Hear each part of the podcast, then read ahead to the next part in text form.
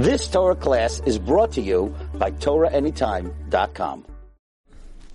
All right. we are continuing our series during Sfirat Omer for a person to work every single day on another midah. We call it the ladder of growth. And today is day number 39 in the Omer. What is 39?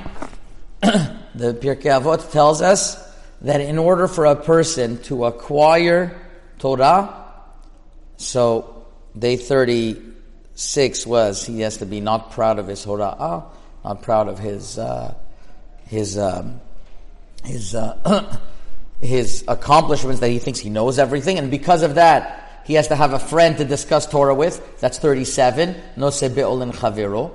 And after he's no be'olim chaviro, then he has to be done the kav zechut his friend. That was day 38. Yesterday's midah was he has to be done in lekav zechut, but today's day 39. What's day 39? Ma'amido al ha'emet. If a person wants to achieve Torah, he also has to know how to tell a person the truth. Now, nowadays, that might not be so popular. You always have to, anytime I ask any question whatsoever, even if it's the most ridiculous question, say, Great question. You just asked an amazing question. You were. No. You sometimes have to know in chinuch, teaching someone, part of teaching someone is to explain to them what's a better question and what's a question that's not even a question. And I, let me explain to it. Let me explain a little bit more how we have that balance. We see this first of all in the words of Chazal. In the Gemara in Masechet Zvachim, Daf Chaf Amud Bet, the Gemara was discussing the sugya of Havayat al Yedetara, a complicated halacha regarding mikvaot, whether it has to be created with something of Tara.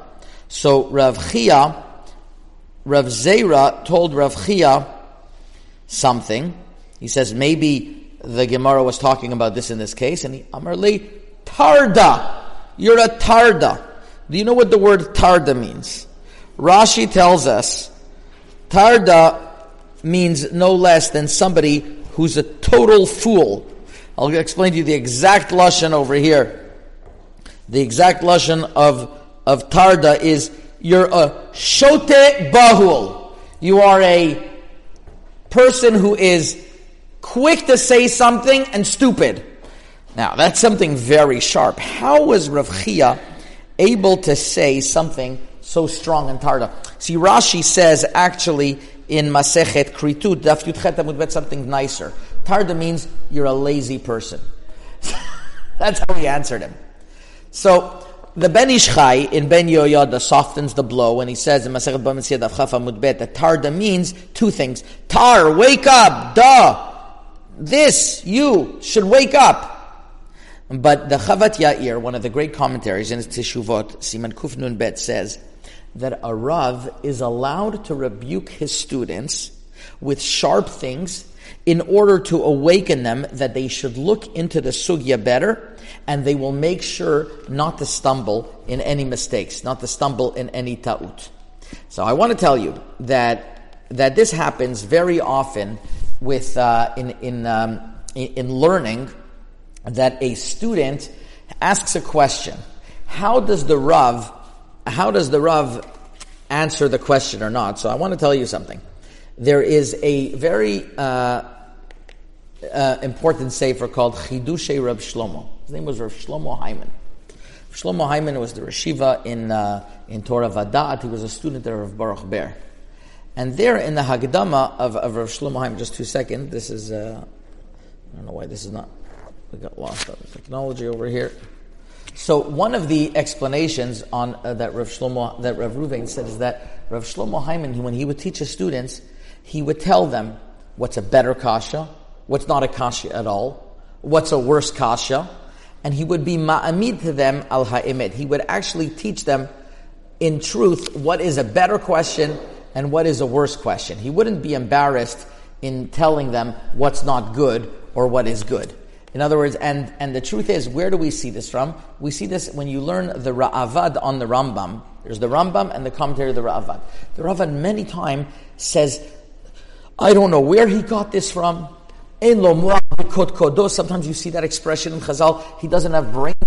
How could they use such sharp language? Why is that called? Why is that called lashon hara even? The answer is, is that when you're doing it in order to get to the emet, and the other side knows that the whole purpose is to get to truth, then they understand what's a better kasha, what's a worse kasha, and what happens is, is that they gain more respect that way. They gain more respect in the topic. So I want to tell you, I, I personally wish, wish, witnessed this where I learned by my, my Marush Yeshiva that when I first came to Yeshiva, the first day I came in, I saw him giving a shiur, and he started calling the person, you idiot, you're, you're, you're, you're a Turk, you don't know what you're saying. And the guy was just eating it up, and he was saying, yes, let me, let me try to understand further. And he was strong. And then over the years, my Rosh Yeshiva didn't do that anymore. And I asked him, and he used to do that to me sometimes, and I would take it as a big compliment. I said, Rebbe, why don't you do it anymore? He says, why don't you like sh- rebuke students when they're not saying things, the, uh, when they're not saying the right things? He says, the generation became weaker. And when I tell that to a bacher now, he just melts down. He thinks it's going to affect his shiduchim, so I can't, I can't do it. But the, in, the, the real way, the Mesirat Torah, ma'amidu elemet, means saying the truth, how it has to be told. Rabbi Elchanan Wasserman, who we said stories about a few days ago, was exactly that midah. He was about teaching a person what's a better kasha, what's not a question at all, and what is, uh, what, what, is, what is something that has to be thought about. That's why Rabbi Akiva Eiger, if you see in his works, sometimes he writes, Hashem should lighten my eyes. What a question. Hashem Yar'enai. Sometimes he say, Tzarich Ktsat. Sometimes he says, Tzarech Gadol, I can't sleep. You know, each question has its weight because that way you'll get to the emet. But nowadays people, they, they, they gloss over that and they, and, they, and they lost the importance of appreciating what the truth is, what's a real question, what's not a real question. And really, it's not, it's not so much the teacher's fault as much as the students became weaker. And if they would realize that it's for their good and their teacher loves them and means it for their good, then they would eat it up and they would say, I like it when you're telling it to me this way a, a teacher, Rav Naftali Amsterdam, the student of, of the of, of the of Rav Yisrael Salanter, would be careful when a student wasn't saying something right.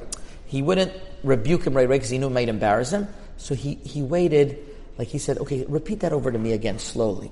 And he would do it in a way that the student would understand that he was wrong. He would have done, great question, oh, amazing.